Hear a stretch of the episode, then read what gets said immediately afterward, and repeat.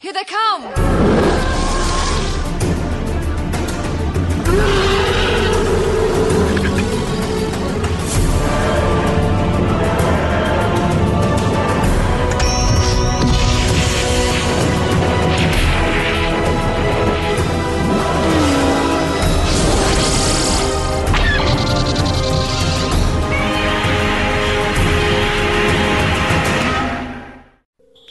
Hello, and welcome to episode 148 of Effectively Speaking, the podcast that takes a look at some of the special effects sequences of film and television, be they classic, average, or duff. I'm your host, Eric Moore, and today we're finishing our miniaturized month with Ian Marchant returning to have a natter about the Golden Cage episode of Land of the Giants. You! You can run, but you can't hide! How far do you and Land of the Giants go back, Ian?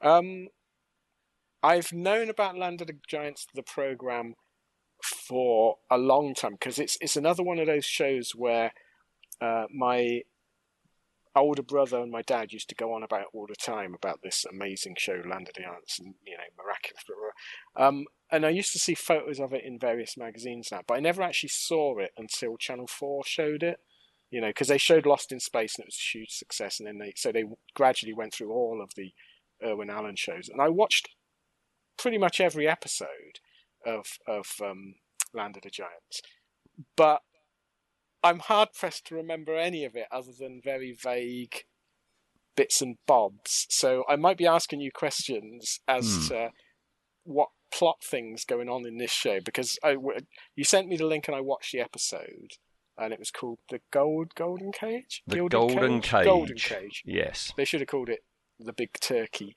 Um, and I was watching it, and I it brought back so many memories, but also so many questions. This is a very a very um, interesting show, but at the same time incredibly boring. I think you know if you had seen it uh, on Channel Four, you've got the, advantage there of that you're wa- watching it on commercial television, and so there every 15 minutes or so you, yeah. you you get an advert break and you get a break from it. They are difficult to watch They all are. in one go. because you know, you know, I'm, I'm a big um, Lost in Space fan, and the format of Lost in Space is very. I mean, Irwin Allen used to he had hit on a format and he would stick with it no matter what. And when it was good, it was good, and when it was bad, it was bad, and he never seemed to vary it.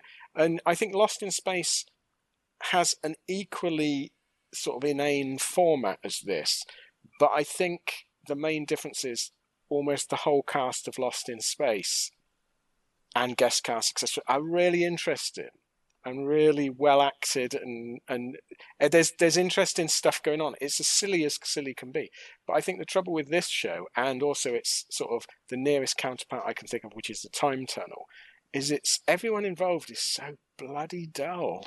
They are dull. They are boring. The stories are dull and boring. It it's funny. It's not till you mentioned it that I've actually made the connection that you know, Land of the Giants is very similar to Lost in Space in that you have a craft Yeah. that is crash landed. The occupants are trying to get home.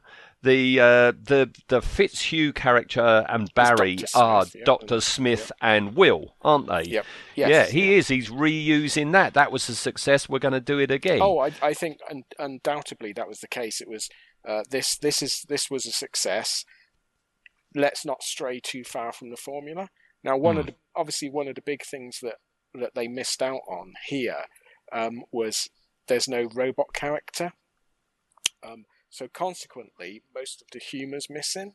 Hmm. Um, everyone's playing it uh, dead earnest, and while that worked in Lost in Space, so you had like Guy Williams uh, and um, the the family were playing it dead straight, almost in a sort of swashbuckling style manner. Um, you had Doctor Smith, the robot, Will, and some of the guest stars doing a cheeky wink at the camera, saying, "Yeah, we know Yeah. this is crap, Yeah. but bear But- with us. There's a good joke at the end," and Yeah. it it it dragged it along. This hasn't got that. I I found my general view of this episode, and I think it reinforced my memory, was that I quite I quite enjoyed Fitzhugh's character, but I didn't remember the kid at all. He's so bland, as is almost everyone else. Mm. Um, th- these all have counterpoints in some of the other shows, don't they? They're you know you've got the same. They're not deep characters. These guys are they? I mean, I can't Um, remember the lead guy's name. Well, that's What- Steve. You're talking about Steve, yes. Steve. Yeah. Yeah, Steve is a plank of wood. Ah, but right. See, I, I I'm older than you, and I my first you, you know uh, experience of Land of the Giants wasn't the Channel Four repeats. It w- was sometime in the seventies when you know ITV showed it. I mean, it was ITV that showed initially all the early Irwin Allen ones, and I can clearly remember playing you know Voyage to the Bottom of the Sea at junior school. I, I Yes. can clearly remember whole plots of uh, Lost in Space. But really, my only abiding memories of Land of the Giants until I, I, I got the DVD box set um, was number one, the uh, bubblegum cards Yes, yeah, yeah. Because that. that was a big thing in the late Yep. 60s with bubblegum cards.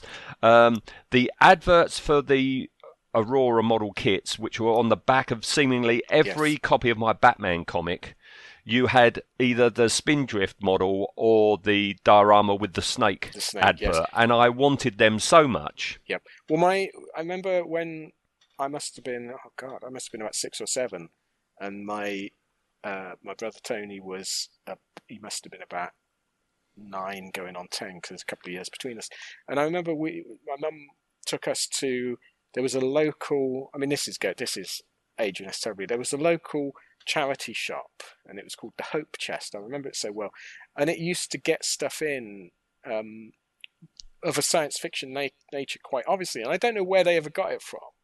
You know, whether one of their patrons would was just a science fiction fan or something like that. And we went in there one day, and there's these two Aurora kits out there, totally unmade, uh, of the Invaders UFO and the Spindrift. So my mum What, in the bought them for us. boxes? In the box, absolutely. You know, not sealed or anything, but but actually, you know, as new as you can get. hmm And my mum bought them for us, and my brother had the Spindrift, and I had the Invaders UFO, and we loved them. And that's that was my first introduction really to to seeing something from Land of the Giants was this Spindrift kit, and it's a, I mean it, it's one of the kits that's still difficult to get hold of. There is a reissue, but even that goes for like 60, 70 Yes. quid. Um, it's on my to get list. So I've managed to track down all the other Aurora kits. But this the kit was amazing and I I, I was fascinated by the Spindrift. It had little slidey doors, it had little crew figures, didn't have all the crew. But you you had like the two pilots and the stewardess who has the most pointiest bra in That's the world. in my notes. it's good Christ. lord. It'll take your eye out, that would, did, wouldn't it? Yeah. What a way to go. Um, but yeah, this this model was amazing, and I I lusted after seeing this show. I remember thinking because for some reason, as a kid, we watched Voyage to the Bottom of the Sea. That must have been on. Knew about that. Um, Lost in Space, we knew about. We'd obviously watched some of that, but we, as a kid, I'd never seen Land of the Giants. So I don't know why. No? What about I can't- Time Tunnel? Did you see that? Uh, Time Tunnel, not until the Channel Four repeats. Um, right. So it it would be nice actually to get a list of all the the repeats that were done and try and tie together when Which when one I- did you yeah. see? Yes. Yes. because at, at the time it was all everything. I remember Star Trek was on BBC because I loved Kirk. Kirk was my role model, and I had the little Mego figures and that. And like I say, Voice Bottom Sea, I remember really well as a kid, and like you, like you playing it in the playground and Mm. you know, loved it. Um, but yeah, this this was a sort of a hidden one, a bit like uh, in the Anderson shows. Joe ninety. I, as a kid, I never saw Joe ninety Oh, until, right, right, until it right. started coming out on video. Um, so it was quite a revelation to watch it, and you watched the first few episodes. I imagine you've probably not watched much of your box set. That Well, this, this this this box set, right? I, I, I said to you, um, I've had it for about ten years, yeah, and I have yet to watch all the episodes. yeah. Um, I, it- do you know, I, I'm not surprised. It's the exactly the same reason as uh, I haven't with my box set of Time Tunnel, Yeah. in that every so often I'll think I really should watch another one, yeah, and they are just such a plod to get through. it's this is um this is this is 60s television this screams this reminds me a bit of the the style of making of the original trek. But then you watch this and you realize why the original trek although it was made in the same fashion why it it grabbed people's imaginations and, and Mm. ran with it. Because it's so much more interesting and such deeper ideas than than sort of this show had. and I- better I- characters and yeah. better actors. What sort of age group do you think this was aimed at? Oh, it's, it's got to be, oh, I don't know, the 8 to 12, Yeah, something yeah. like that. Something to that, which is which is was my age. That it, it, it was appealing to my age group, but uh, hmm. oh, two, two, two more things before we uh, crack on. Steve, I did mention Steve. Uh, Yes. Two two personal connections to Land of the Giants. Number one, I can desperately f- f- feeling desperately that I, I wanted to be Steve when I grew up, right? And that was because I liked his hair. He's got- I was the same with Kirk. I wanted Kirk's hair. Yeah, well, I wanted Steve's hair and I wanted his red jumpsuit. Yeah, I like. Do you know what?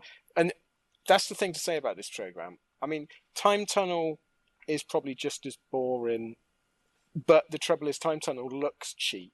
I Hmm. think this show looks amazing. Oh, yeah. It looks. I mean, you you could almost. There's a few process shots that don't work, but you could almost say this was made a lot later than it was. It must have been expensive, I imagine. It it at the time was the most expensive TV show You know that. in in US history. Really? Um, in US dollars at that Yeah. time, a quarter of a million per episode. What what does that equate to? Well, that's a lot Wow. now. That equates to an a lot. So when, when was this made? Uh, 1960? 1968. It, Okay, it so was released in 1968. 1968 dollars. Uh, how much today? Let's see if we can work this out. What an episode. Uh, okay, so hundred dollars today equals almost eight. hundred dollars then, almost eight hundred dollars today. So eight hundred times, times. a quarter of a million. Jesus. that's a that's a motion picture each week, isn't it? It is. It, it is. You know. So um, fair fair dues to him on that. Um, Yeah. Oh, before we, I suppose, before we get into plot, o- overall feelings on this, and it, like I say, it's it's also tying into my memories from watching it on Channel Four. God knows how I got through the whole series. Is that I yeah I quite liked Fitzhugh. Um, I love the Spindrift and the full size. Again, it's very Lost in Space. And they got a full size exterior and interior. I'm presuming the the interior is separate. yes, and doesn't quite match Doesn't either. quite The, the, That's- the, that's the like inside is bigger than the outside. Yeah, uh, I you know I, I can live with that. Um, yeah, so great, great looking. Um, I, I mean, I had a huge crush on Deanna Lund. Well, that Um, you know, I said there were two personal Yes. connections uh, for me. Um, same here, but Betty, she of the pointy bits. Um, I think she was um, my first ever crush, even before I knew what a crush was. I, yeah, think it was. I can't I can't make up my ha- mind whether her hair is a wig or not though. It looks like a wig, doesn't yeah, it? it's got that very 1960s, and she's she's quite florid in that she she looks like she's just run onto the set, which is She- like yes. Yeah. Although I suppose I don't know that bra might weigh a bit, mightn't it? So she might be out of breath the whole time. Uh, I I, couldn't believe that when she walks on. It's like Jesus. I know Christ, It- it's quite isn't it? incredible. It's I've never seen the appeal in um, in Valerie though. There's something about her. I, th- I, th- I think I think it's something to do with her eyes. There's something odd about her eyes. bogging going on. Yeah, I don't know. I don't know. I, I yeah, I've always, I've always, I was going to say I had a soft spot for her, but it was quite the opposite. um, the other thing, the other thing, and I know he died recently. The other thing is what a great actor Don, Hen, not Don Henson. What's his Don? Don. Oh, he plays Don, the guy that plays Don. Oh yes, yeah, yeah. He was in Star Trek as well, yes, wasn't he? he? Was. He was in the Galileo Seven. He's he's a really good actor.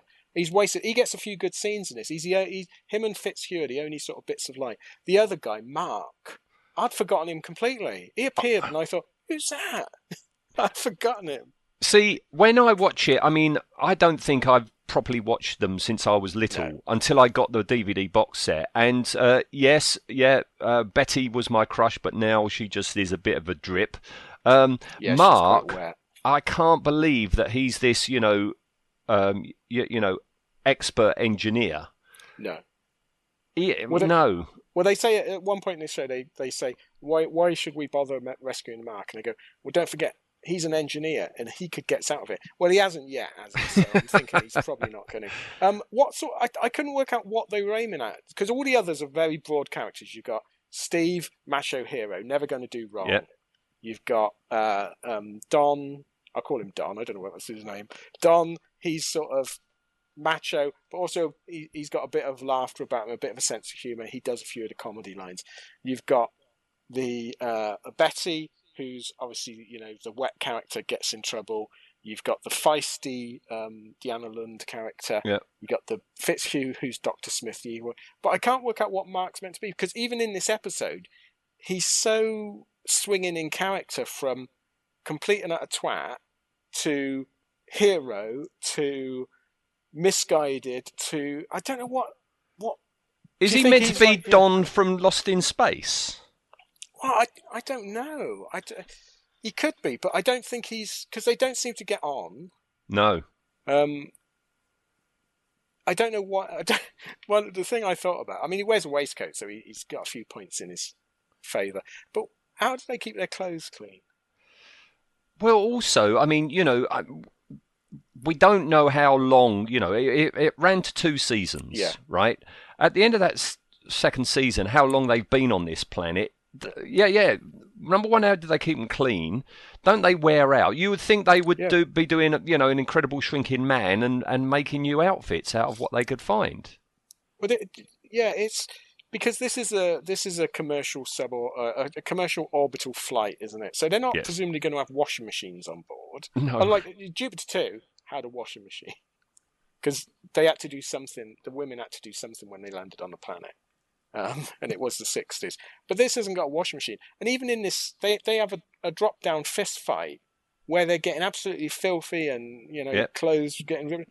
And you think the the next scene it's perfectly clean. Were these like did they? When is this meant to be set? It's 1983. 1983 Did they think by 1983 you would have like the man in the white suit type clothing? Maybe. just Maybe. Maybe so. dispelled. All right. Well, shall we talk about this uh, th- this thing? Let's talk about it. She's beautiful. She sure is. They really know how to bait a trap. Come on, there you go. You're gonna leave her there? That's right. We can't. Come on, don't be a sucker. They've tried every trick in the book to grab us, and now they're using the oldest one of all. That girl is bait. So she's bait, but she's one of us. Our own size. Look at her. We're talking about the episode The Golden Cage. Now, the Yeah. reason we're doing this as opposed to other things is you don't ha- have any of these on DVD, do you? I don't know. Um, the uh, the Irwin Allen shows tend to to be quite expensive even now to get on DVD. Um, so, like I say, I've got I've got Lost in Space, uh, and that I think that's the only Irwin Allen I've got. Um, oh no, and Voyage and Voyage. Right. uh, because I couldn't justify the cost on this. I think if it, if it turned up cheap enough, you know, if you if you saw the box set for a ten or so, I think I I might get it just to dip in and out. But I just couldn't see myself.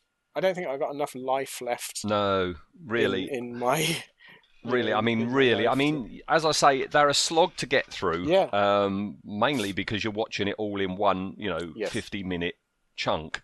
Um, and once I've watched it, it's like I'm not going to watch one of them for quite a while, you know, and that's how come I've had it uh, for so long and not watched them. I think But- the only way you would get through it is if you if you forced yourself to watch one a week. You know, as, Mm. uh, like do the do the old uh, I'm pretending it's on TV type thing, and you watch it every Monday or something.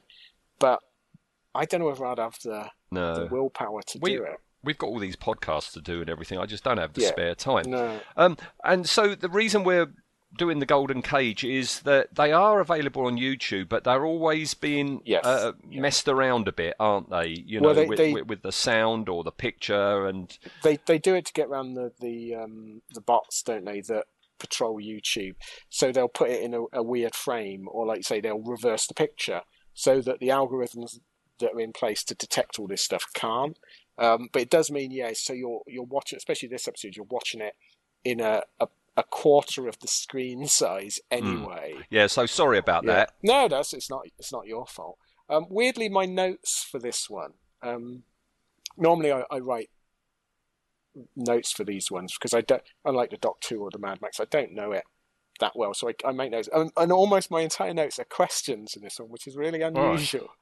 You know, Okay, well we'll go through we'll go through it bit by bit. Um, I tell you what is becoming um, very apparent um, by watching these episodes is Yeah. every story is the same. That the spaceship Yes. never moves, right? It, it it's it's where it crash landed, and every week the the uh, our folk have an adventure that's within walking distance of Yep. that spaceship, which also seems to be. It seems to be in some woods by a park the- in a city. only- so, so I've got a few questions you might be able to answer. So the only way this could work is if this this spindrift has crashed in like Central Park in New York, Mm. because, like you say, every week it requires the plot to walk past them, Yes. And they're by their own admission they've not explored much of this world. Um, my first question that I wrote down is what is it ever explained why they assume they haven't just shrunk? Because they seem to straight off the bat go, "This can't be the Earth. This is a different world," even though everyone looks exactly like they're from, you know, America of the 1960s. hmm Everything is the same. All the plants are the same. I think, but at no point do they seem to think we've just shrunk. Let's try and contact our bosses or anything. Is No, that, is no, that no. explained? Yeah, I mean, um, it shows you how fast things change. This this story we're doing is only the fifth episode, but in the first few episodes, when they first land, there there was a real um, uh, effort to try and make it look like it's not Earth. So Oh, right. the They the gave up on giant the giants moved differently. The giants moved slowly and oddly. They they didn't speak English. They everything was done to try and sell the idea that they are on a different planet. Um, but that fell by the wayside almost immediately because then they start talking English. You've got uh, Eng- English writing. They drive Chrysler cars. Um, no, um, it, it's set up in that first one, but then no, it never occurs to them that we have shrunk. No. No, I've got the I've got the uh, novelization of the first few episodes, and I got it out the attic to read it, and I I couldn't be asked to be honest. Apologies, um, didn't just didn't get the time.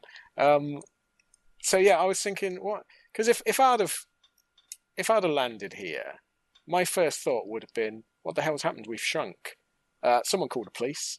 Um, but they they just immediately seem to go with the these are alien weirdos that want to like imprison us. So Hmm. they hide. You know, the, the spindrift is there. It's bright orange.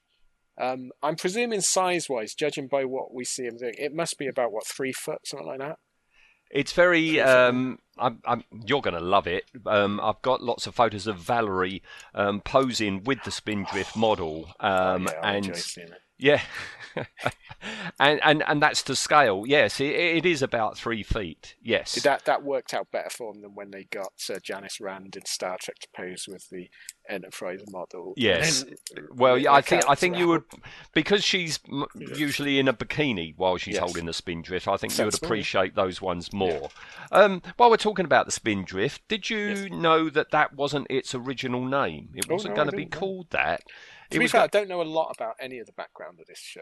well, as I said before we started recording, I did have a magazine with lots of information, and I've I can't find the bloody Well, thing. I wonder what it Um, was meant to be called. I do know what the it was meant to be plot called. Device. Would you like to know what it was yeah, going to be called? It'd be interesting. It was going to be called the Shamrock, The Shamrock, but it's it's neither green nor Irish. nor lucky for you. Not very lucky. Well, that. not lucky for them. Um, I wonder why it's called the Spindrift as well. That sounds like a washing machine, doesn't it? It, it does a bit, doesn't it? Yeah. Yeah. So yeah, the Golden Cage. The reason I chose this and, and said take a look at this one is this is the one that seems to be the, the least fiddled with to get past the bots, as you say. Yes. Yeah. It was, I mean, Um, it was a nice print. It yeah. all right, yeah. Um, Well- do you think that when I mean this is a bit on the nose, isn't it? Because I started watching this, and then about halfway through, you, the penny drops, uh, and this is just the cage. This is Star Trek: The Cage. Do you think they must have known that to call it the Golden Cage? Do you think originally they just got the cage script and thought we'll just we'll amend it a bit, and all they did was write in golden? I would not be surprised. I really wouldn't. Um, you lucked out though as well because, Oh, right. as I say, I do occasionally watch an episode, and I'm, I don't know. I think I'm about Were you going halfway to in. pick a worse one or so? Well, no, I'm on about like disc four. I think it's a six disc set, and I'm on about disc four. And I can't remember the last time I saw the Spindrift. oh, does Um, it not I- appear that much? No, no. So um, I think you lucked out because you you have some glorious shots of the Spindrift. Oh yeah, it's it's in like, I one. mean, like I say, this this this episode looks amazing. Um, the Spindrift, the interior's really good. The exterior looks amazing. So uh, yeah, that's got to be a budgety thing, isn't it? Because I suppose once you've introduced that they the Spindrift's there and that they're on it, you don't need to show it, do you? Really? No. you could just have it start with them wandering about. Yeah, Yeah, the- that's cle- clever but cheapening. Yeah, the the yeah, I mean, I think the last one I saw, which was a few weeks ago, you've got a couple of of the team. They get into a spot of bother. Someone gets captured, so therefore they go back and find the others, but not at the spindrift, and then they come that- to rescue them. what you've just described there, that is my overriding memory of every plot is uh, a group will go off, one of them will get captured by a giant or a device or something. The other one will go back and get the others, and they'll make one attempt that fails, hmm and then they'll go back again and rescue the person, and then rinse and repeat every week. These people are unbelievable. Even in this episode, they're unbelievably stupid. They certainly are. Let's talk about it then. I mean, Yes. we've got spindrift. Uh, Don, his character's Dan. Dan, He- he's Dan. Dan. Yeah, um, and he's struggling with a carrot. He's he- Yes. he's taking this carrot. Something you wouldn't ever think about. So my first question, uh, after why did they assume they haven't shrunk? My next question, watching this first scene, was how can they process food? Well, Valerie does it. She's obviously the cook, isn't she? This is Yeah. sixties, isn't it? The man yeah, brings home the, ho- uh, the the food yeah. home, and then the woman cooks it. You know, I mean, this is old Lost in Spaces again, isn't it? Yeah, but si- size-wise, their their metabolism is not set up to process food at this scale, is it? It's the very it's going to be fibrous. It's going to, it's not going to work. No, and even if it did, that carrot's going to go off before you can pretty finish eating it. Yes, yeah. I don't. I mean, later on, I have no idea what Fitzhugh's going to do with that turkey. At best, he's going to consume one percent of it. Well, he, he he starts blathering on about how he's going to fricassee it and Yeah, all this sort of thing. it? How are you going to cook it, mate? You know, maybe Yeah. it's maybe the spindrift's nuclear reactor will factor be, in or something. it, bung it in there. They're they're worried they've run out of food, haven't they? This that's interesting because I assume this was later on in the the run because yeah they've run out of food and there's a danger that they might all starve to death. So they're they're literally going looking under bushes for old bits of food. I mean that's not what you want your heroes doing, is it? Kirk very rarely had to find bits of old food under a bush. I can't think of one instance of that. No. Um, but I- was also thinking, where did Dan get the carrot from? Because Yeah. if he's pulled that out the ground, surely there are other carrots what, there. what what begs my my imagination here is what's happening in these woods that someone discards a carrot and their and their suspenders, their braces. Yes, yes. What were they doing? you find this an awful lot that they conveniently find something and as i Yeah. say i mean this is a a a, a small person's walk away from the spaceship but they never ever find the spaceship They they can't go more than uh, I mean at, at best let's give them 300 yards for a normal sized giant. Hmm. They couldn't travel that with their tiny little legs, could they? no no um so yeah he brings in this carrot which is Yes. a nice model carrot um Yeah, and soon, soon valerie to guest star on Lost in Space as an alien. Yeah. Yeah. Uh, yes. Oh boy. Um, yeah. Valerie says she's going to chop it up and put it with the the bread crust and the raspberry that they've Yeah. got. I mean, it sounds. I mean, I might be committing suicide if I was on this planet. To be fair, I, I, I'd go and let the giants have me. Mm. Do you know, what? if that's what they're living on, carrot, raspberry, and, And a bread bit and a breadcrumb. Yeah. Oh, I love how she goes into the galley, Yes. which is uh, next door, and there's a wooden sideboard in there. yeah, I don't know why this high tech, you know, um, your orbital passenger plane has a wooden sideboard in it. Um, style, yeah, style, baby, style. And there, yeah, yeah, here she comes. Betty and Barry return. Um, Yes. and, and I've written, I've got written on my notes, Betty's outrageous pointy bra. Yeah, my, I've got wow, pointy bra, three exclamation marks. Um, it, it could take you out. If she fell over it, she's not getting up again, is she? She's embedded into What? the ground. I mean, I was around then, but but but but why why why is that a, a sensible fashion choice to have pointy bras? Sixties, wasn't it? It's just amazing. I noticed that everyone else gets a, a coat to wear as well. She gets a skin tight sweater. She does. Yeah, she, She doesn't does. get a jacket to wear, which is horrendously possibly the most realistic part of this. That that uh, an airline hostess of the '60s was dressed up for sexual reasons. So perhaps this this is her this is her airline issue bra. It Hmm. doubles as a flotation aid. You've just reminded me that she was a stewardess, and, and you know, it, it, it is the strangest thing. Betty is played uh, by somebody called uh, Heather Young, right? Yes. I uh, used to work with a projectionist called Heather Young, and she Oh. stopped being a projectionist and she went off to become an airline stewardess. Wow, did she have a pointy bra? Not not when she worked with me, maybe when would she was on the plane, That but would, that would be a danger to the uh, the film going in the gate, wouldn't it? It It would turn sideways. you smash a porthole if you get Yeah. too close. Yeah, yeah. All right, so yeah, they come running back because they're being pursued by two giants. Yes, yeah. Um, The- and these got- shots with the giants in, um, sometimes they work, but sometimes it's it's a, it's an obvious obvious process shot, and sometimes it doesn't quite work, does it? Later on, there's a shot where it doesn't quite work, but on the whole, yeah, it's okay.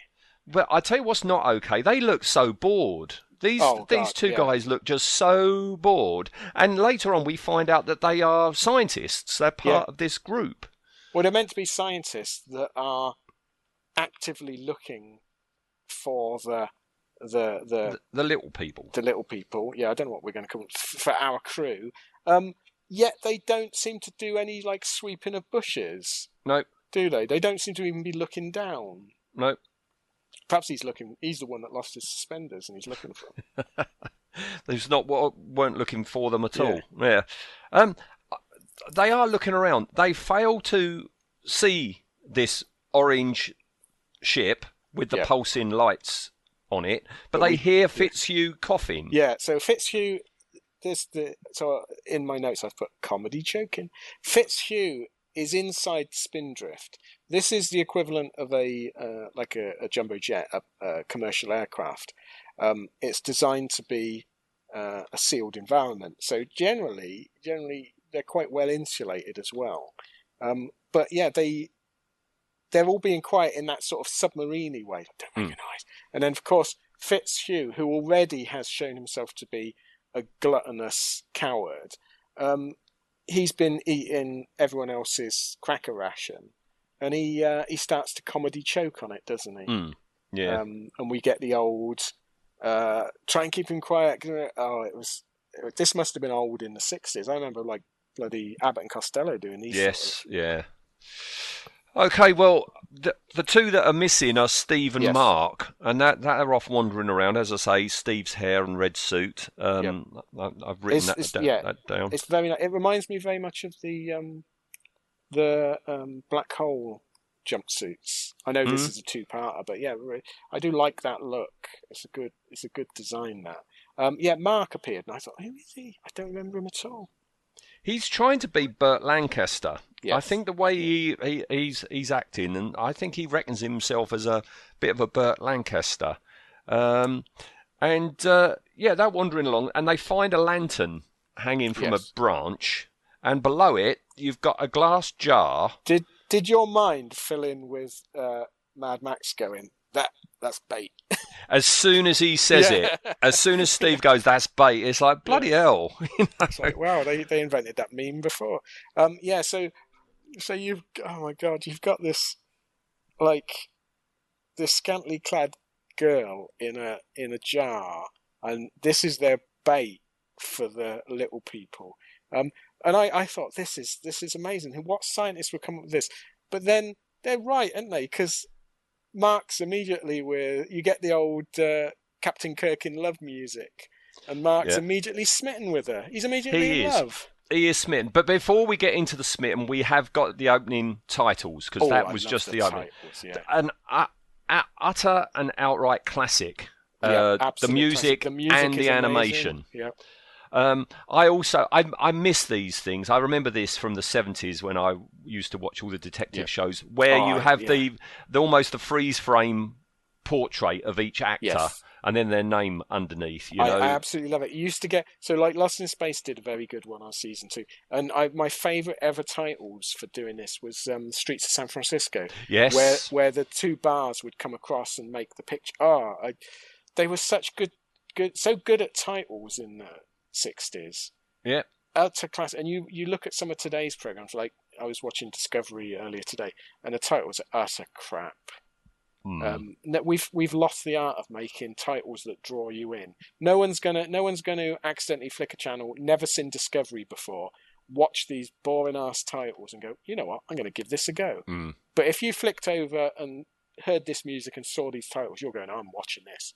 Yeah. Well, of course, the look- music it's John Williams, isn't Yes, it? yeah, you John know, or Johnny Williams, Johnny as he's Williams. yeah, Johnny Williams, as he's called. And no, it's a total and utter classic opening titles. Far more thrilling and entertaining than the other 48 minutes that you're going to get. Yes. Yep. You know? I um I, I used to have the uh, uh, Fantasy World of Irwin Allen CD box set. I, I sold it uh, when about four or five moves back. Um, I wish I'd have kept it because it was it was a, a nice box set of all the different shows and yeah, I I would play the time tunnel music over and over. I love this theme, and and the the, the credits are really good. Yeah. really, really good. Yeah. Um, yes, and after that, yeah, Steve does the Fury Road Max thing. That's Yes. bait. Mark knows that it's a trap, Yeah, but he, he reckons yeah. he, he's got to rescue her. Yeah. See, I, I quite like Steve's attitude in this. Um, again, very. He reminds me of um, uh, the the father in Lost in Space. Um, he, he John Robinson. He he Hmm. reminds me so much of that because he's pragmatic and he's putting the safety of the group above anyone that just happened to wander across the spaceship. And he does this in this, and I'm thinking, you yeah, sensible stuff, Steve. Sensible stuff. I applaud you. But yeah, Mark is immediately with, um, we've got to rescue her. She's a girl. Um, and yeah, I thought because later on he's holding hands with um, Deanna Lund, and it's Hmm. like, uh, were they romantic together? I don't. I imagine no one was ever romantic in this show, but was Well- that the idea? This story, The Golden Cage, is the only time any of the our crew ever get romantic. Yeah. Ever. It's Mark with this girl, right? Right. But in real life, Mark married Valerie. He married right. Deanna. Yes. I mean, I, I don't blame them. They're both good-looking people. Yeah. Um, he's got his own waistcoat, you know. Uh, but this, um, this, I mean, this this girl that's playing the bait. Oh, she's wet, isn't she? Do you recognise her from something? I, I vaguely recognised her. I couldn't say what it was from. She just seemed to. I mean, she's. This is again. This is this is the point which I went. Hang on a minute, because she's playing it exactly like Susan Oliver in The Cage, to the same inclin, the same inflection on the voice, the way she's playing it, but not. I don't think she's good an actress. She's not carrying it off. Hmm. But no, what? So what was she in? She, Well, her name is Celeste Yarnell, okay, and Right. you have seen her in, in something. She was in Star Trek. Oh right, who Right, she play? She played Yeoman Martha Landon in The Apple. Oh right, okay. Not one of my favourite episodes, but I will have to dig it out and have a look. Yes. I'm presuming she, uh, she probably got threatened and, you know, clutched Kirk at some point. Well, didn't they all? They did, yeah. It was part of the job description. Yeah. Um, so yeah, they have a squabble, don't they? They have this Yes. big squabble. Um, but um, you know, Steve's in charge, so he orders Yeah. you know Mark back to the spin Yeah. Well, I, my notes say Steve is sensible, and then we both know it's a trap. So what? And I put, oh, how stupid. Yeah, he actually says that, Mark, don't he? He yes. goes, we both know it's a trap. So what? It's like, wow. Hmm. Jesus. You're Shall not we wear talk- a mask during the pandemic, are you, Mark? Shall we talk about it now or later? The actual logic of having this girl in a glass jar. I think let's discuss it now, yeah, because it's. I mean, it, th- th- I thought that the logic is mad, but it works. Mm. So I don't know. Perhaps these scientists. Um, the other, th- yeah. she- So she's in a glass jar with a very easy to get off Lid. stopper lid. Um, but what did did they literally just like wander around the woods randomly putting this girl? They must be because they've never encountered her before. No. The, the the scientists must know that somewhere around here the little people are. So yeah, every so often. Does, is this ever is this ever picked up again? Does she appear again? Do they No. explain? Because I was thinking, so these scientists, they they know the little people exist and they want one to study, but they've already got one. They've already got one, yes. Unless they want a breeding pair. Well, that's what that, that's exactly in my notes. I've put that because that's where I thought it was going to go.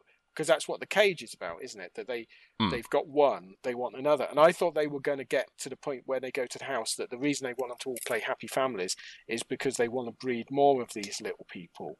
Um, but they don't quite go that final step, and I presume that's more about the censorship Hmm. at the time than it was about them not wanting to copy it completely.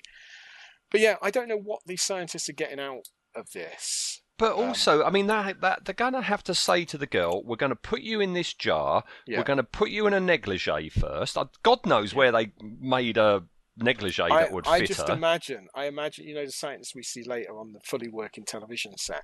I imagine, I can just picture him sat at his sewing machine, sewing this tiny little negligee. All right. So Yeah. they give her a negligee, a put her in the jar, say to her, just lay it, lay on the cushions Yeah. and brush your hair. Yeah, Day She- in I and mean, day out is yeah. this? Well, I think so. I, I, I originally thought uh, she's going to get bored, but then when you speak to her, or when she starts speaking, you don't speak to her. Um, you realise she's thick as two short Yes, planks. yes. So, I imagine she. I seriously, I thought the twist at the end was going to be she was a, an automated robot. You know that they've created one to, Mm. and that would have made more sense. The way she's acting, the fact that they've already got a little person, it would have made more sense if, like, you know, Mark goes in for a quick feely and her buttock plate falls off or something, um, and it turns out she's a, a, a wind-up toy. I, you know, I would have preferred that. I would, I would have saluted him at that point. Go, well played, episode, well played. Because otherwise, it makes no sense. It would whatsoever. be more interesting that Yeah. way, wouldn't it? I think Anyway. so. Because the fact that they never mention this again is just amazing. Yep. Yep. Ah, I've got a bit more information right. later about that, which makes it even more puzzling. All right. Um, so as they're making their way back, you've got you've got Betty and the others. They've gone to the picnic site because they they were on their Yeah. way to a picnic site They're when they the encountered. baskets.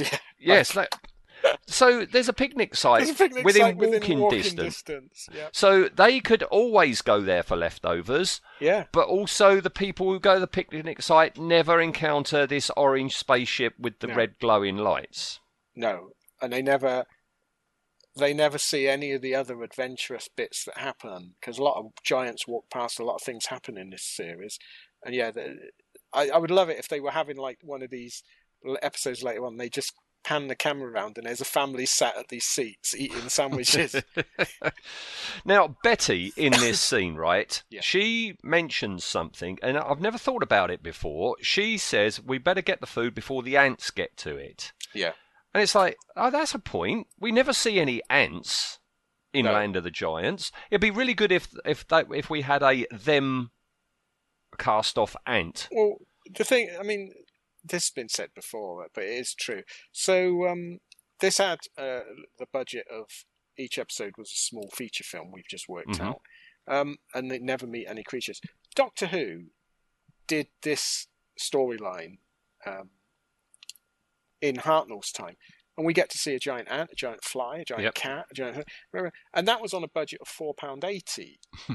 um, yeah, why? I don't know why they didn't do because there's there's that's a whole new storyline idea, isn't it? Yeah. battling the insects. I mean, were they ever bothered by a raccoon or anything? No, we we only ever see dogs and cats, the Yeah. usual things, don't turkey. we? And a Turkeys. turkey. Evidently walk wild in these woods. Well, well, it is another planet. There, there- there's a tip off that they're not in America. That you have wild turkeys wandering the woods Yeah, near the picnic Uh, site. near the picnic site where people are removing their trousers. Yes, This is getting very dodgy, isn't it? It is. Um, Mark escapes, doesn't he? He sneaks back. Yes. Uh, uh, uh, He's sulking at the ship, but then sneaks back. opens this mesh lid to the jar, rescues the girl, um, and that's when the giants come back. Now they clearly see Mark and the girl, Yeah, but this- ignore them. This is where I don't think the pro- I mean the process shot is not great on this one, but the the way it's blocked out as well doesn't work at all. So yeah, they, they should see him straight away. hmm Um, the way it's shot, They- I mean, at one point there, he's almost looking down at where Mark is, Yep. but doesn't see him. Nope. Plot plot device. Plot device. Also, if she's if she's in on this plan, we don't know she's in on it yet. But she's in on this plan. She sees her two people come. Why doesn't she scream out to him? That's another good point. Yeah. Yeah. What? What is that? This is just overly complicated, unnecessarily complicated. Unnecessarily complicated. this Um, plan, so- yes. Yeah, it's like when Steve goes back. I think it was just the scene before when he goes back to Spindrift.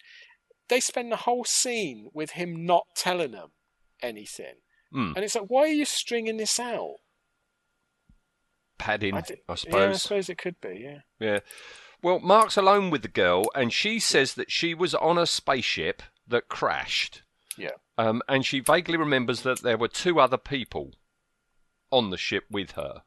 And Mark realizes that she's the daughter of a great engineer who, who 15 years ago flew with his wife and daughter to Paris and vanished.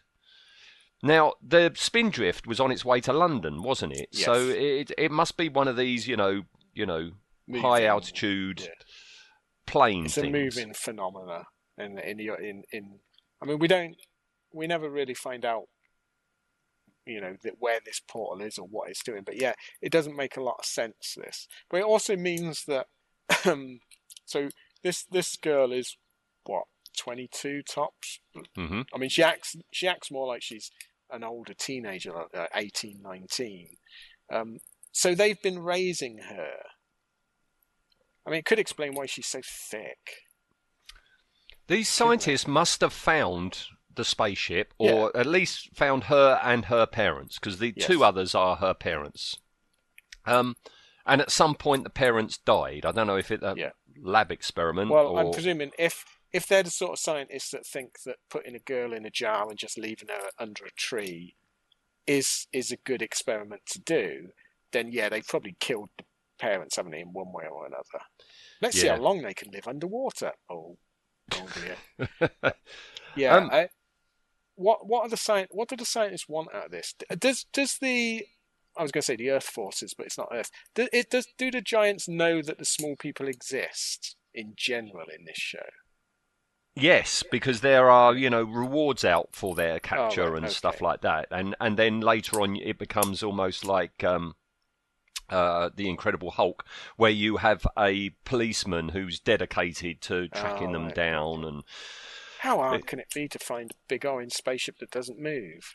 that pulses as well. Pulses, yeah. Presumably yes. makes some sort of noise. Mm, Just yeah. follow the trail of breadcrumbs, and it the because you know what we we we had a rat living in our garden, and uh, he uh, he would I found out because I would start to see these trails in the grass, so pressed down grass going from under the, the decking to where the bird food was, and after about a week, this was it was like a trench. So all they've got to do is follow Fitzhugh's trench. Well, now find this ship. Yeah. Well, Bang to- eBay. t- talking about Fitzhugh, right? That Yes. whenever they split up into teams, it's always Fitzhugh and Barry Well, this is Um, Doctor Smith and and Will. isn't That's it? Exactly the what they're doing. And unfortunately, they they have zero chemistry, whereas Doctor Smith and Will and the robot had the best chemistry ever. But yeah, you. I mean, this the the young lad in this is. I mean, he, he's much younger, I think, than than uh, Will was, and he's not very good. No, no. He's not very good. Was did he play the um? Did he play the the genie in one of the Sinbad films?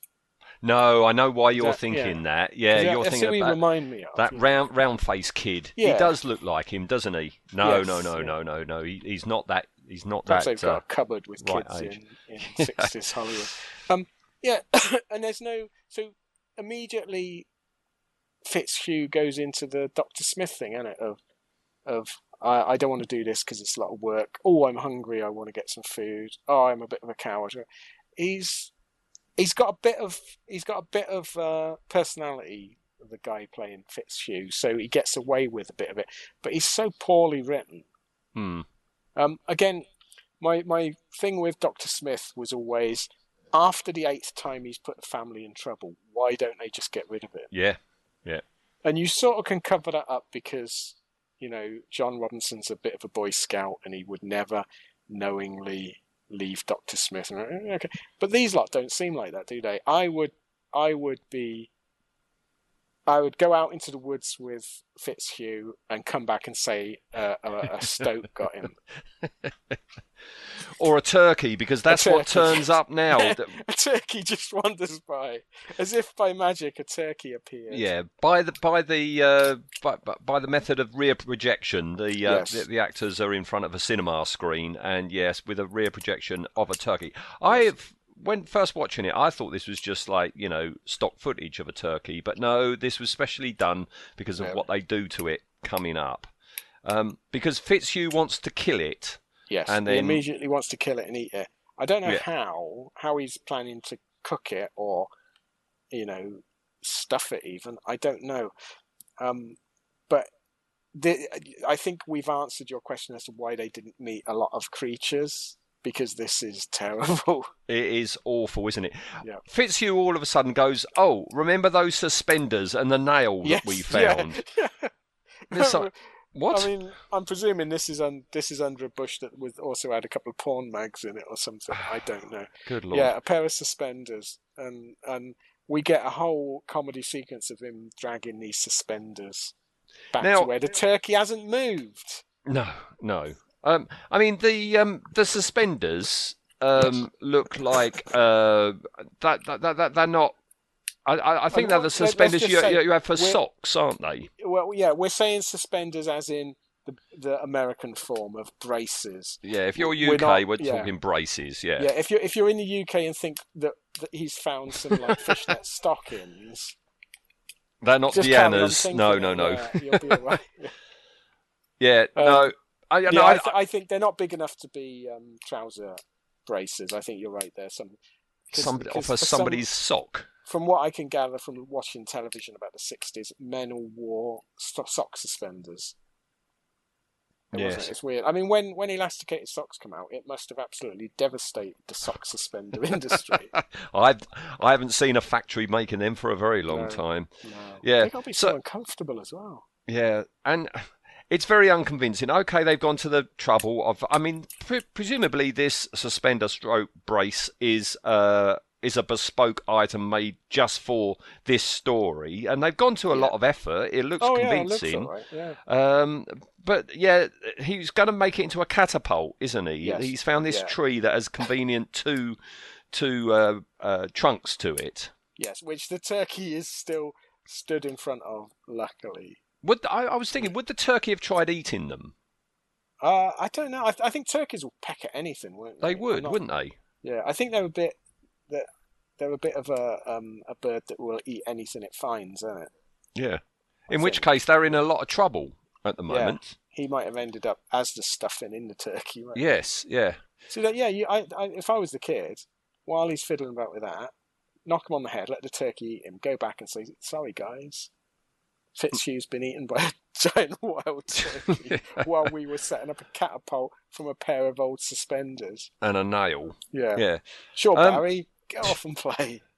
While this is happening, crazy Marna, kid. that's Yes. her name, Uh, Marna. Marna, yeah. So, so yeah, she.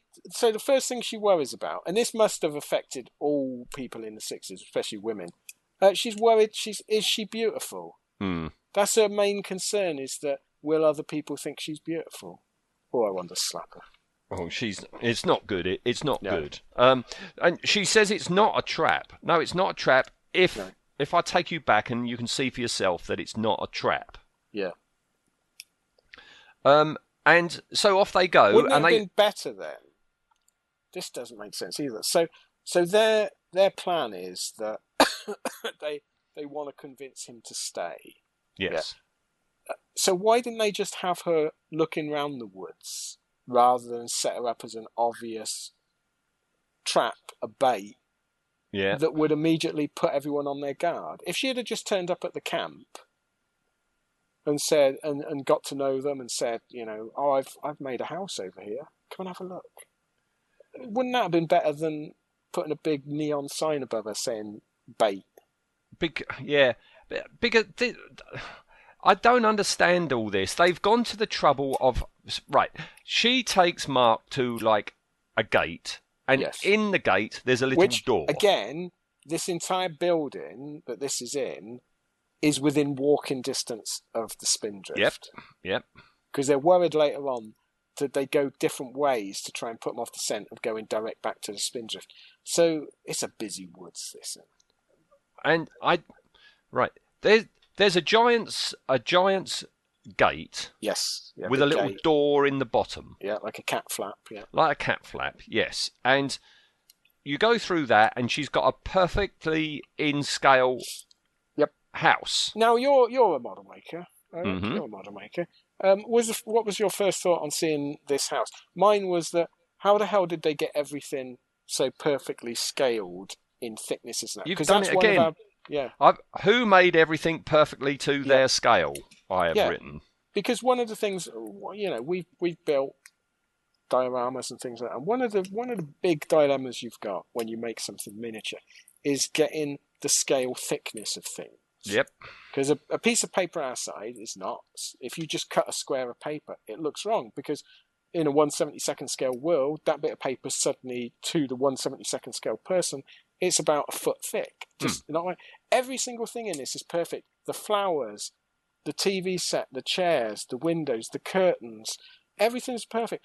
This annoying, and it's not. I I can't just blame this show because every time they do this in anything, if they haven't got the budget to build it properly, this is what they do, and they do it in the Incredible Shrinking Man as well, don't they? Where it's it's the doll's house, but it's just normal furniture, um, and it's budget wise. But I'd love to see a a show that does this, and they build props that look like scaled up versions of props that have been scaled down. If that makes any Yes. sort Yeah. Yeah. sense. Yeah. You No, know what I mean? I, I hear what you're saying. I would love to see that. Yeah.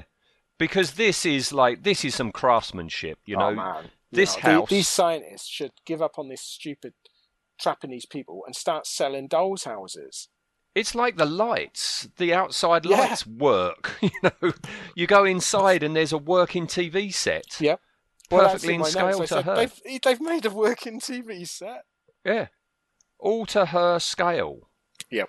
So this house that they've made, Yep. is this just part of the enticement for our crew, or is this is where she's been living for fifteen years? Well, I think this is where she's been living, and I, this this was part of the, my question where I said, do they carry on with this storyline? Because I couldn't remember it at all.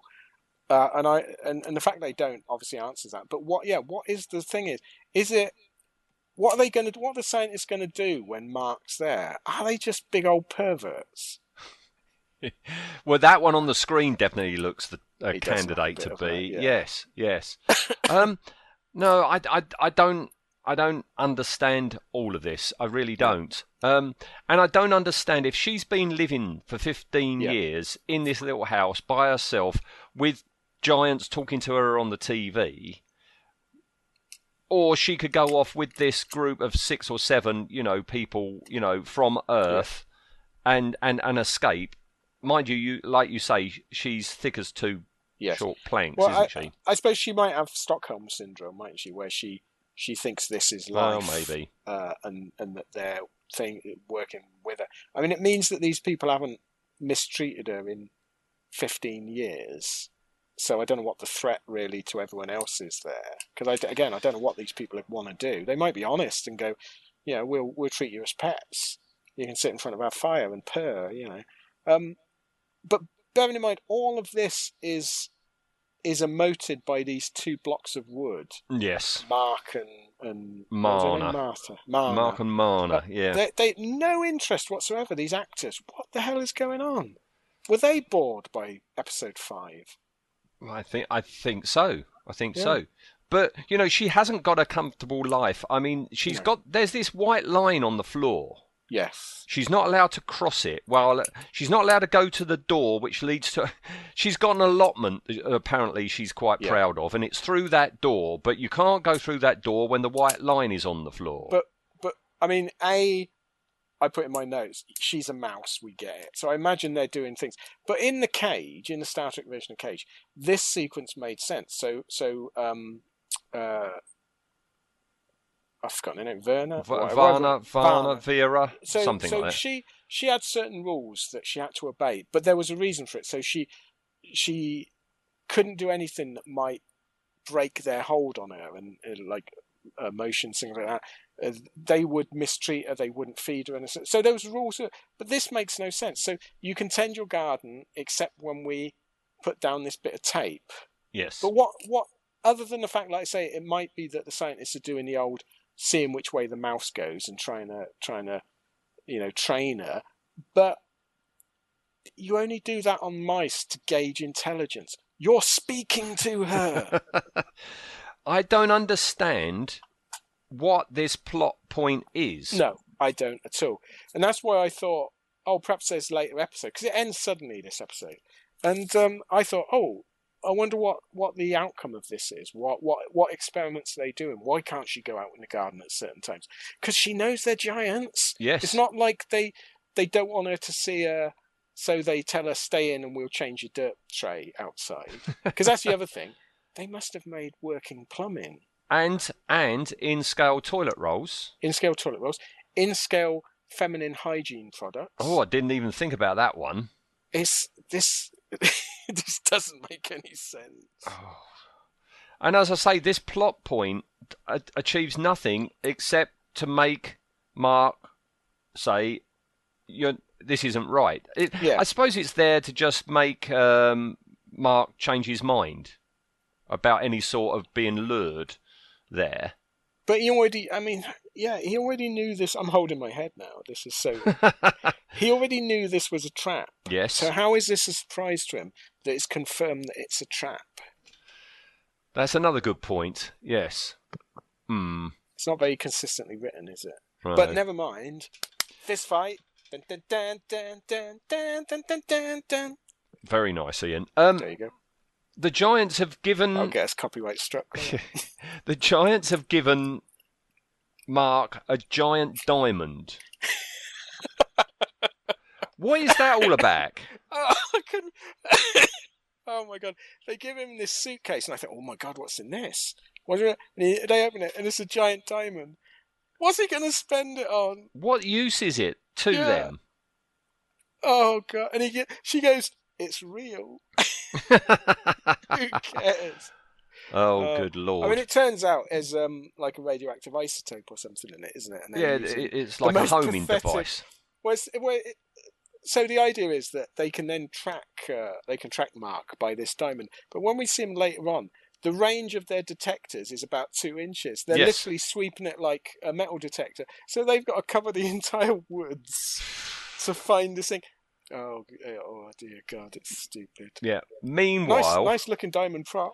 yeah, very nice. Yeah. Do you know what? Uh, that that would work on Lost in Space. You do it to Doctor Smith, and his greed, he goes, "Oh, it's a diamond," because he, he would do that every. But what what is Mark going to do with this diamond? in other shows, they'd say, "Oh, we can use it to power the uh, Yeah. uh, the engines or something like that." But uh, but I, I, it is a very nice looking diamond. I think. I mean, I know that a lot of the props on Land of the Giants were leftovers from Lost in Space. Again, you know, Irwin Allen he, he he reused everything, so Yeah, why not? it could well be that you you know. Yeah, it um, was used in a Lost in Space, tempting Doctor Smith type prop. Yeah, Yeah, when we were um, doing uh, the Incredible Shrinking Man, apparently, yeah, some of the props in that surfaced on Land of the Giants, Ah, right. but uh, they're not here. I, No. I can't remember in in the Incredible Shrinking Man there being suspenders um, no, at no, all. I, I don't remember that. Mean, who So, knows? so, so yeah, they sniff a rat. They realise, Yep. you know, that they can be tracked all the while they've got the diamond. So, hey, let's tie it to the turkey's leg.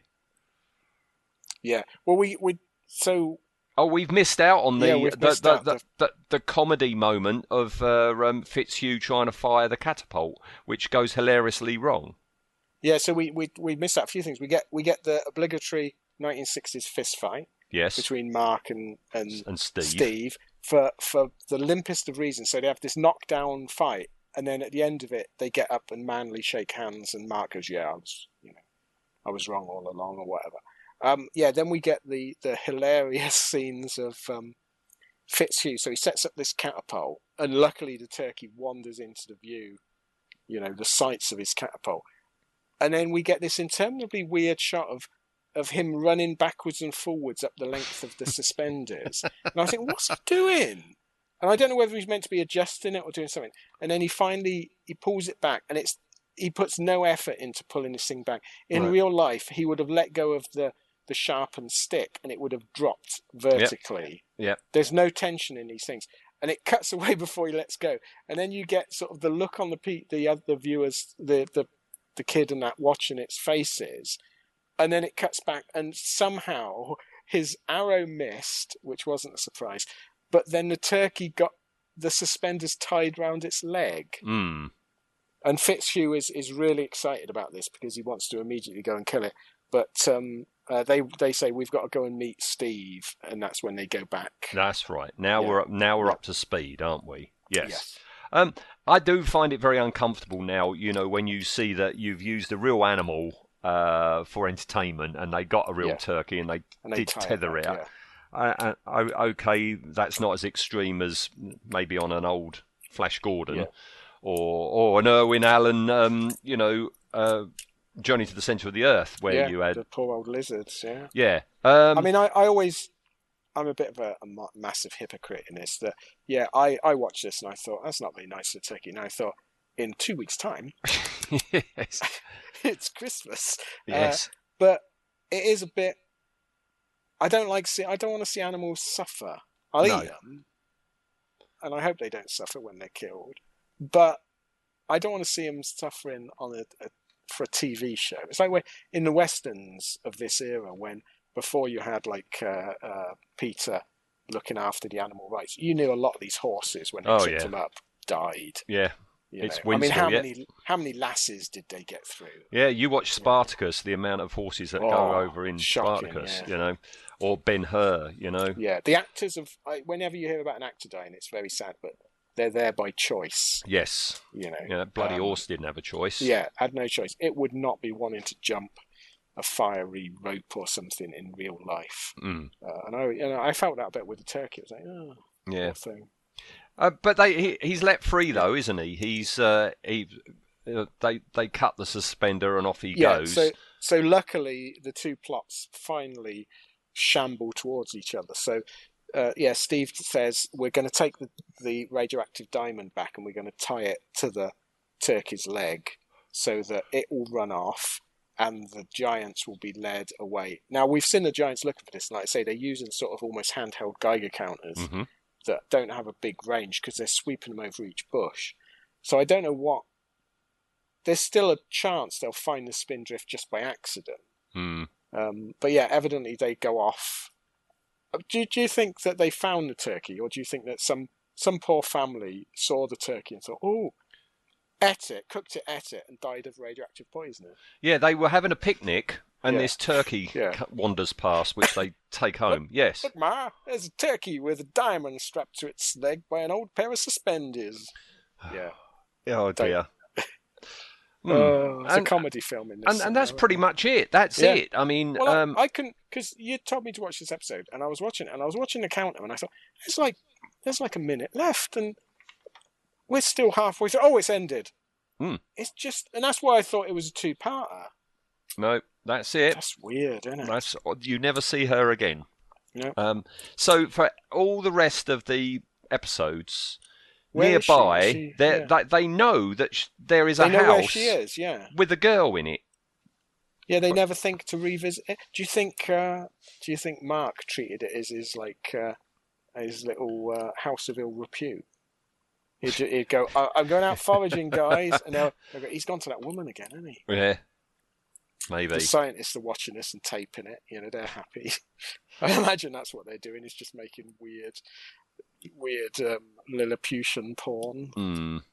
Um, what? It's just it's a strange show, isn't it? It is. It is odd, and I'm sure when I was little, you know, I found it all very thrilling and oh, ex- I would. Yeah, I probably would have. Well, I don't know. Would I have loved it because because it is quite dull. There's not a lot of. Um, I would have watched it because it's Yeah. just fantasy. It's Yeah, something that's on that's true, yeah. fantasy, you know. Um, but it doesn't work in the same way as Lost in Space or um, the Batman TV No. series. In that you know you can be thrilled as a seven-year-old watching it, Yep. and the adults are enjoying it, but for a completely different reason. well, I think that the reason for that is this show has no camp in it whatsoever. No. Um, well, Fitzhugh played- is the nearest we get to it's that. the nearest, but he's more of a he's more of a comedy character than there's no. It plays on one level and one level alone, Hmm. doesn't it? It's pure. It's everyone's playing it straight, which is I think probably a mistake. Um, but yeah, there's no there's no other levels. No. Like you say, Lost in Space, you you can watch it and you can admire the cheese and you can you can watch it for the plot if you want because the plots generally would hold up. You can watch it for the comedy because it's genuinely funny at times. You can watch it for the robot because the robot is the most awesome thing in the entire universe. Um, you can watch it on various various levels. The whole family can watch it and someone's getting something. I can't see it with this. No. I think all you're doing is watching it, uh, and I think the kids might like the the fist fights and the oh it's a giant. Um, the dads will probably watch it for the two girls, um, and that's about it, isn't it? I Yeah. can't, I can't, I can't see, I can't see much, and I might be wrong here, but I can't see much fan fiction being written or shipping amongst the males on this. You know what I mean? Like the Blake Seven fans do. No. They're just they're so bland. They are, aren't they? Do you yeah. reckon you could write? You reckon you could write a uh, a fanfic of these characters? Because I don't think I could. Because they they don't have characters. I would just be too bored. I'd, I'd get Yeah. bored almost immediately. Yeah. This this is very much, and I think Irwin Allen did suffer from this a lot. In it, this is very much a uh, an elevator pitch idea Hmm. of of someone said, "What? I've got an idea for a new show. Oh, what is it? Oh, um, uh, some people uh, they wake up and they're in a land of giants. Oh, and that's it. That's the that's all it's got going for it. Yes. Um, he could have fleshed it all out, and you could have built a running story, and you could have built a, you know, a, a more to this. So, what is this planet? And it doesn't seem to. I think it, it's again suffered from the reset button, didn't it? it Hmm. t- TV shows at this time couldn't have running arcs. But it would be nice if we did, and it. I, I- I tell you, what would be nice if a bit like Lost in Space, if occasionally they managed to take off and move somewhere Yeah. else, but they never do. They never that would do. that would be perfect, wouldn't it? To say, yeah, you we we we're trying an experimental turkey-based power system, um, and they take off and they get to the next city. Because then you've got all new adventures. This this is this is something I could see being remade in a much much better way now. It could be rebooted and remade, and they could make it a lot more interesting. Because I don't think anyone's going to ever have any any deep seated resentment that they've changed the characters or anything, are they? Because they don't exist. Hmm. It's like the the Lost in Space uh, reboot, not the film, the TV show, which is really good, but I, it annoys me a bit that the characters are so different because I do love the characters in Lost in Space, but I can't see anyone ever going, "Well, they haven't got Mark right in this reboot." you know, it's not going to happen, is it? No, no. Oh well. Um, behind the scenes, a little bit of behind All the right, yeah. scenes, right? Um, this and six other stories, okay, Yeah. tell the tale of other flights from Earth crashing on that planet. So So, there, it's quite a quite a, a common occurrence, then, really. yeah. So seven craft in the past, well, before with six before the Spindrift had already crashed on that planet. Right. So they're not unique. This crew, at all. So, is this meant to be? I- I just can't get my head around what the actual idea is behind this. So, is it like they've gone through a dimension shift or something, and this is at, this is the Earth, but a different dimensional Earth, and I don't understand where this planet's meant to be if it's a Ah. completely different planet or It's my- how.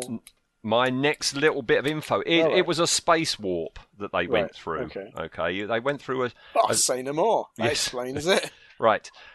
Here we go. Right. Right. the the planet they're on is never ever named. Okay, Right. but in various stories we find out that the giants do know about Earth, Venus, and Mars. They actually All right. mention those uh, planets. Okay, it's never made clear where this planet is in our galaxy, but Oh, it is, is- in our galaxy. is it? Yes. It's, it's in. Oh, not Oh. in our solar system. wow, right in an episode called "On a Clear Night You Can See Earth." Okay, Steve sees the Earth through a pair of infrared goggles. What? So the two planets are close enough that you can actually see it without going out into space. I I get the feeling that Irwin Allen wasn't very scientifically literate. that's I, that's bizarre. I don't remember that at all. In fact, I don't remember any storyline from any of these. No. You would have liked Wasn't there, yeah, wasn't there? Wasn't in the first episode? Wasn't there another doll's house? another doll's house. Yeah, wasn't it like two kids and they they'd gone into a house thinking it was a normal house when they first land, and the roof gets lifted off, and the kids Yes, yes, yes. That's that, that. That's one of the old cliffhanger things. Yes, yeah, yeah, yeah. I, I, I tell you what, one that we should have done uh, that Yeah. you would have liked if you like Fitzhugh is the one I last watched, which is when uh, these two uh, kids mistake Fitzhugh for an elf.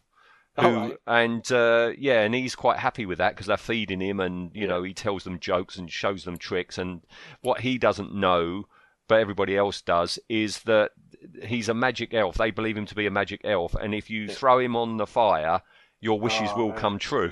you know, so that was quite a fun one. But Oh, okay. See, this this I- one was just dull, wasn't it? This one's just dull as ditch water. Um, I, yeah, I in this episode, I think Fitzhugh, although he's got a really stupid subplot about this turkey, he he's coming across. He's putting a bit of effort in. I don't, I, I, I don't know whether the guy ever appeared in anything else, but he's he comes across as yeah, he's he's putting some effort in, and he's quite a likable character. Um, I thought Deanna Lund put a little bit of effort in, not much, but a little bit of effort. Um, and um, everyone else was sort of, like I said, it felt like they were bored. Mm. It's it's so strange. And it's only the fifth the rest of- episode in. Yeah. And how many episodes? Two seasons. Two the seasons. seasons. were pro- if they're anything like Lost in Space, the seasons are like seventy-eight episodes each. Hmm. Um, I, how did this get a second season? I don't know. Was it was it popular? Oh yeah, no, it was a smash when it Yeah. came out. It really was. Um, just on the special effects, because this is a special Yeah. effects show, but That's all we true, yeah. seem to have in this episode is uh, suspenders, yeah. uh, well, that point nails and a carrot. Special effect, where it defied gravity, definitely. did, yeah. Yes. Um, um, yeah. The, the the man behind the special effects on uh, Land of the Giants, L.B. Abbott. Um, oh, I know L.B. Abbott. You know him because I, I've I've got a selected filmography here Yeah. of him. Uh, he did effects for Logan's Run, um, Poseidon Adventure, Planet of the Apes, Fantastic Voyage. He was the guy Yeah. who did the uh, the uh, the large things there. Uh, Time Tunnel, of course, Lost in Space, of course, um, and Day the Earth Stood Still as well Very talented man. very talented man. I mean, uh, but when your budget is unlimited, you can create all these fantastic things. That's what, because like I say in my notes, I put this show looks amazing, and then you, with that budget, it should, shouldn't it? Mm, It's it shouldn't look worse.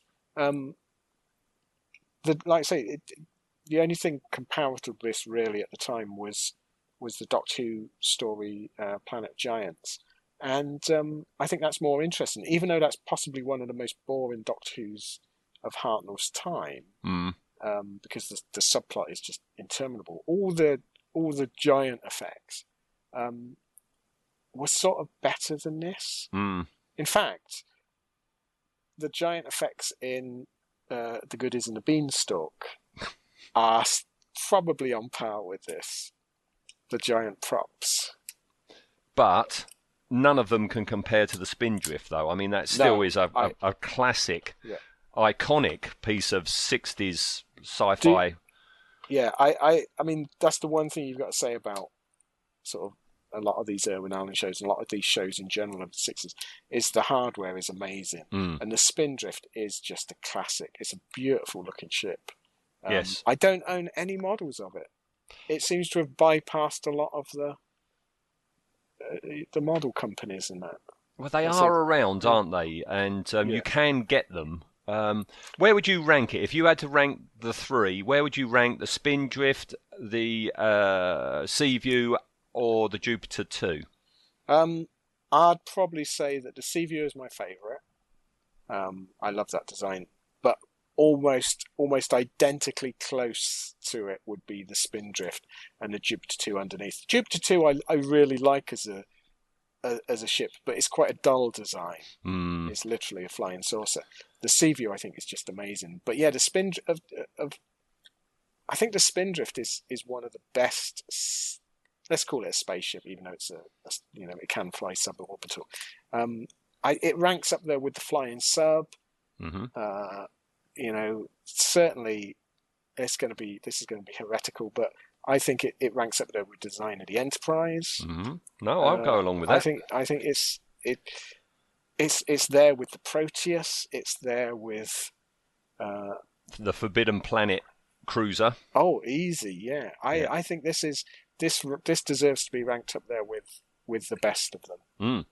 I wonder what happened to it. I've, I've never seen any any mention No. made of it. I mean, you know, criminally, they that they very often Yeah. just smashed them up Yeah. afterwards, didn't they? It is a shame because things so like certain thing like the the recently been found. I say recently, last few years, they found the the the shuttlecraft from the original series Lost in Space, and that's been restored.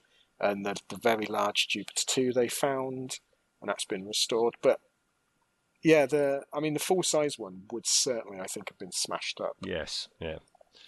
But as I say, I mean, they're, they're, the the model was about three feet, and Yeah, I'll, I'll I'll send you a photo in a minute. I'll send you uh, of your Deanna with a model with a model. Um, um, and uh, yeah, I'll put them up on Facebook as well. Yeah. Okay. I remember um, it must have been mid '80s, and I joined one of the Land of the Giants fan groups, like fan clubs, and that was purely because the magazine you got, you got like a, a, a guidebook, and each one was individually signed by uh, Steve, whoever the actor is. Oh, really? Yeah, and uh, and that's why I joined just to get that. Oh, Um, I haven't. I, I can't find. I don't remember ever getting rid of it, but I can't find it. I did have a good look round for it for this recording, but yeah, it was. They they. I. It was a. It was a, a UK thing. So I don't know whether we ever lived in the UK or whatever, but they'd got it to him and he'd signed every single one. blimey. It was just amazing. Oh, you got to dig that out. Try and see if you can dig it out and put it on. yeah, I'll have a look. on can find it out. Facebook. Yeah. All right. Well, thank you for uh, rounding No, off I- our, our I enjoyed it. miniaturized month. I mean, we started with you and Fantastic Voyage, and we end with you. Yes, I'm. I'm. It's nice to be a bookend. Bookended. Yes. Yeah. All right. Well, thank you very much, Ian. no, I really enjoyed that one. All right. I don't think I'd want to watch another episode soon. Well, no, and I think when Yeah. I'm finished with my box set, I think it's going to a charity shop because I Yeah. can't think of ever fancying wash, watching one Yeah. again. this is this is a sort of show where if they produced a Blu-ray that was like the best five episodes, I'd be happy with that. You know, Mm. Yeah, you don't need all the rest. you don't need all the rest. Just a, you know, just a, a sample, just to say because you might occasionally want to go on want to see Spindrift in action, or Yeah. you know, I want to see a pointy bra. You, know, That's Yeah, why I- you want it. this is this is one of the. I think a lot of the Irwin Allen shows would benefit from those. Remember those old VHS used to get where it was like a night with, and you'd have like Mm. a few Gerry Andersons, and and this would be like a, a taster Blu-ray of of the pilot episode of each of his shows, Irwin Allen's shows. I think that would go really well because that's all you need. Yeah, yeah, yeah, yeah. really All right. Okay, Ian. nice one. Well, thank you very well, much, sir. hopefully, uh, hopefully your audience hasn't shrunk with these, but I'm sure it hasn't. No, I'm I'm sure we're fine. All right. Yeah, nice one. Okay. Thanks, then, Ian. Thanks, right. Ian. Cheers. Bye bye. Bye.